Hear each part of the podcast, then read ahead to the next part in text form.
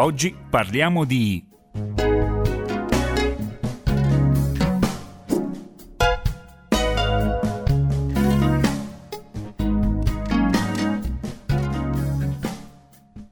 Ben ritrovati amici ascoltatori di Radio Calaritana a questa nuova puntata di Oggi parliamo di Aiuta alla Vita. Sono Veronica Mameli, volontaria del Centro di Aiuta alla Vita Uno di Noi di Cagliari e come sempre in studio con me Maria Stella Leone per parlarvi di cultura della vita. Salve a tutti, ben ritrovati sulle nostre frequenze d'ascolto. Oggi parleremo di bambini con sindrome di Down, di figli con una condizione genetica che non è malattia, è ben nota come trisomia 21, ma è una condizione congenita e soprattutto parleremo di stereotipi che sono spesso abbinati a questi bambini. Sono dei figli, molte testimonianze di genitori e maestri specificano non malati, pur se con alcune oggettive disabilità, o meglio, dei ritardi rispetto ai coetanei, per cui raggiungeranno più tardi gli stessi obiettivi. Ricordiamo anche altre caratteristiche di questa condizione che non dovremmo vedere con gli occhi del pregiudizio o degli stereotipi. I bambini con sindrome di Down sono tutti diversi, hanno un cromosoma in più che li accomuna, ma il resto del loro patrimonio genetico è quello delle loro famiglie, tutte le altre sono leggende. Quindi, come tutti i figli, somigliano ai loro genitori,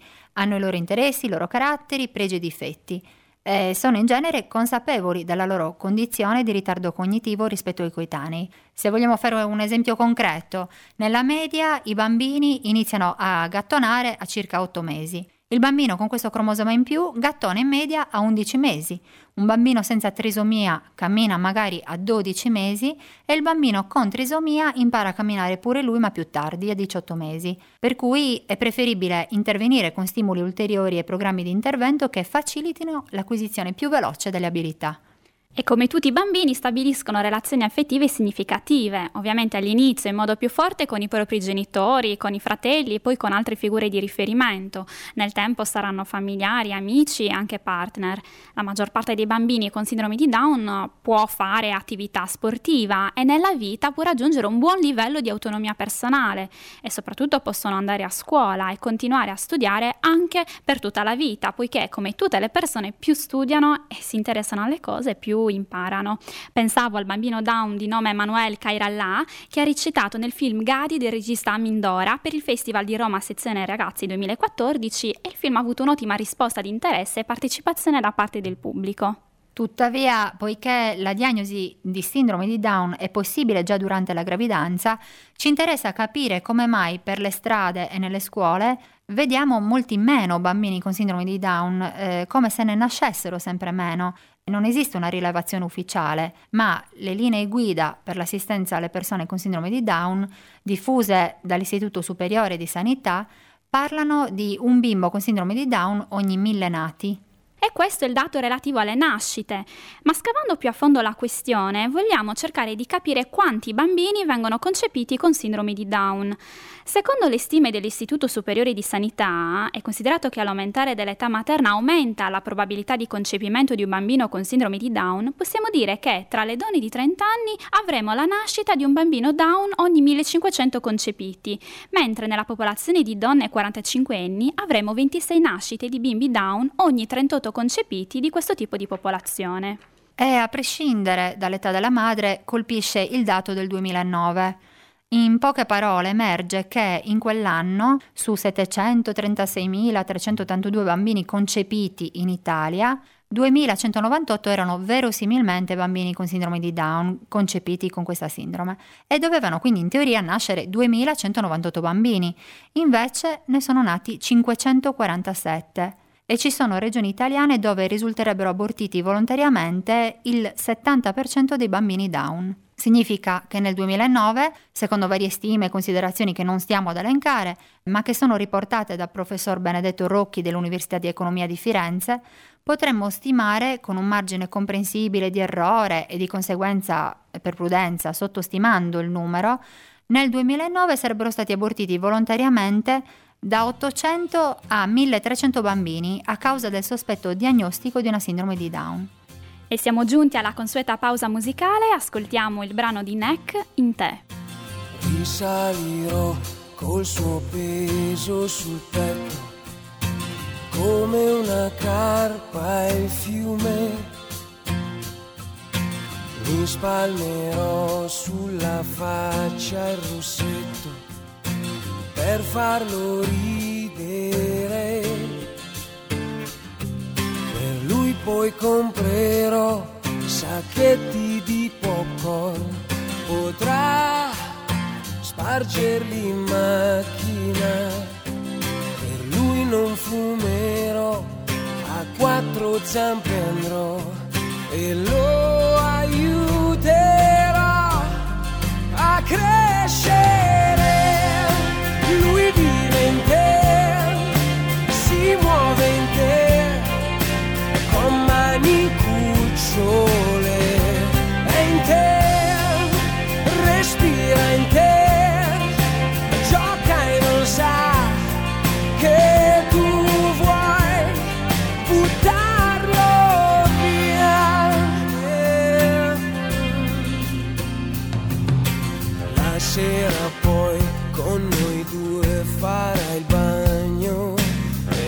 Insaponerò.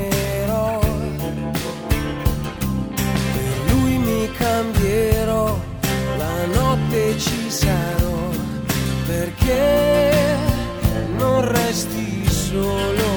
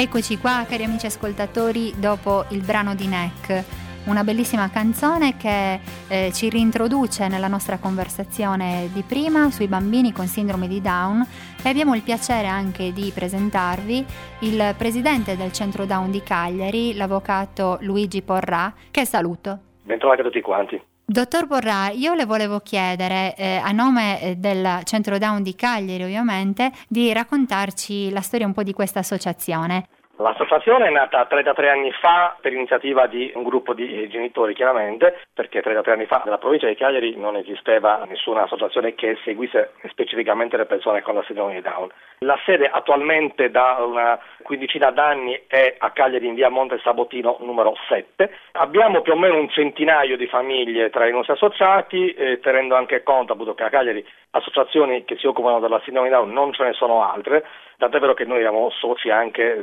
da altre eh, località della provincia di Cagliari, abbiamo anche recentemente aperto una sede staccata a Carbonia per appunto raggruppare momento un piccolo gruppo di famiglie del, del Sulcis. L'associazione Centro Down di Cagliari ha eh, comunque una rete con altre associazioni? Assolutamente sì, eh, il Centro Down Cagliari è affiliato al Cordown che è un coordinamento nazionale di associazioni che si occupano di persone con la sindrome di Down e che raggruppa attualmente mi sembra 76 o 77 associazioni sparse su tutto il territorio nazionale che si occupa un po' della parte politica eh, del mondo associativo, nel senso che tiene i rapporti con le istituzioni, si occupa fondamentalmente di comunicazione. Adesso, giusto perché mi ha dato questo assist, io ricordo che l'11 di ottobre, quindi tra pochissimo, ricorre la giornata nazionale delle persone con la sindrome di Down, che è organizzata proprio dal Cordown, quindi in tutte le piazze d'Italia, laddove ci sono associazioni aderenti al Cordown, si organizzeranno dei tavoli, dei gazebo e quant'altro per fare informazione, per vendere poi delle tavolette di cioccolata che sono il simbolo del Cordown, per appunto fare una piccola raccolta fondi e noi di Cagliari, come ogni anno, ormai da quattro anni, ci ritroviamo appunto domenica 11 ottobre tutto il giorno al parco di Monteclaro dove c'è il laghetto, montiamo appunto le nostre postazioni e, e facciamo un po' di informa- informazioni sulla sindrome, su dove siamo, su cosa facciamo, sulle attività che svolgiamo, per farci conoscere e appunto poi magari approfittiamo dell'occasione per fare anche una piccola raccolta fondi che quelli non bastano mai. Dottor Porrà, volevo sapere che cosa i medici le hanno suggerito appena saputo che suo figlio aveva la sindrome di Down. Noi non lo sapevamo, nel senso che avevamo fatto delle indagini prenatali che insomma, avevano qualche parametro non eh, perfetto, ma eh, sa, eh, solitamente queste cose si pensa che non succedano mai a se stessi ma succedono agli altri, quindi non avevamo neanche preso in considerazione l'ipotesi che avremmo avuto un, un figlio con la sindrome di Down, quindi lo abbiamo scoperto, anzi l'ho scoperto quando è nato. Devo dire che non sono stati molto delicati all'inizio, nel senso che la domanda che mi hanno fatto quando mi hanno fatto del bambino appena nato mi hanno detto ma sua moglie aveva fatto l'amniocentesi domanda che io non sono riuscito a capire dove volesse portare. Poi dopo qualche decina di minuti mi hanno convocato in una saletta, insomma tutta una serie di procedure non usuali, nel senso che io ho già avuto un altro figlio, quindi non ricordavo questo genere di procedure, allora l'hanno presa un po' alla lontana, il bambino ha un po' di ipotonia muscolare, insomma un sacco di termini che io in quel momento non afferravo, insomma alla fine gli ho chiesto ma, eh, di cosa stiamo parlando, mi ha eh, il sospetto che il bambino abbia eh, la sindrome di Down. Quindi insomma, la notizia è stata data non con molta delicatezza. Poi devo dire che immediatamente dopo Alborozzo sono stati amabili in tutto e per tutto, però come prima comunicazione diciamo, hanno avuto qualche pecca. Dopodiché insomma, ci hanno eh, informalmente dato alcune indicazioni, diciamo che ci hanno cercato di addolcire un po' la pillola, nel senso che ci hanno detto che bisogna fare delle, delle indagini, bisogna fare la mappa cromosomica per vedere, ci sono dei tratti somatici che potrebbero far pensare, però fin quando non abbiamo la mappa cromosomica non possiamo eh, esserne certi, può darsi che non sia così, insomma, era un modo per farci così addolcire la pilloletta. Però poi ci hanno dato, ci hanno dato, se non ricordo male, proprio il numero di telefono dell'epoca presidente eh, del centro Down Cagliari, che in casi della vita si chiama esattamente Porra come me, che era presidente fino a due anni fa, che adesso è il presidente onorario, oltre che è stato il motore dell'associazione per 30 anni, quindi noi siamo messi in contatto con lei, siamo entrati in un mondo che non conoscevamo. Quindi è iniziata un'avventura con Nicola che non vi aspettavate? Certo, diciamo che inizia un'avventura uh, sicuramente importante particolare e anche abbastanza difficile, nel senso che chiaramente eh, avere un figlio con eh, una disabilità intellettiva eh, sicuramente ti fa entrare in un mondo nel quale resterai vita natural durante, anzi poi lo lasci anche in eredità probabilmente.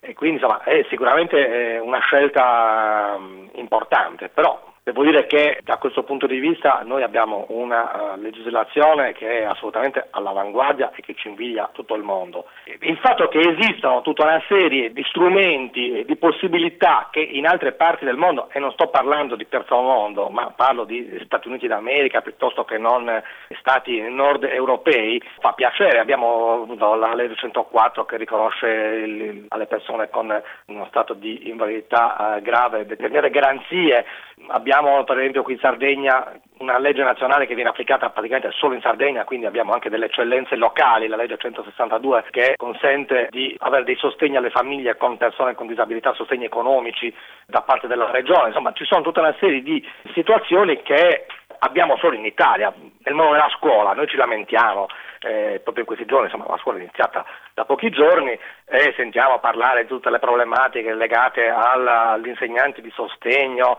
eh, non ci sono, ce ne sono pochi, non sono ancora arrivati, ma sono tutte cose che in altre parti del mondo non hanno. Quindi comunque diciamo che c'è qualcosa che negli anni è andato avanti e ha portato dei buoni risultati. Sì, è perfezionabile, poi certo. ci sono a volte è anche difficile farla applicare. Faccio l'esempio dell'insegnante di sostegno, pare che quest'anno non ci sarà problema perché non sono stati immessi in servizio molti di più rispetto all'anno scorso, ma sì siccome è un diritto che mi spetta, perché per legge mi spetta uh, per una persona con disabilità avere un insegnante di sostegno sì. alla classe in rapporto di uno a uno, quindi un, un ragazzo o un bambino uh, disabile, un con un insegnante di sostegno, sì. se non me lo danno io posso oh, richiedere diciamo, attraverso uh, l'autorità giudiziaria l'applicazione di quella legge, quindi, perché la legge c'è e quindi posso fare, applicare, applicarla attraverso un, un, giudice che poi pronuncia una sentenza in base alla quale poi la scuola, eh, eh, il ministero, anzi mi fornisce l'insegnante di sostegno. Purtroppo il nostro tempo a disposizione è finito, dottor Porrà, però ovviamente continueremo a sentirci e, e verremo al Parco di Monteclaro l'11 di ottobre.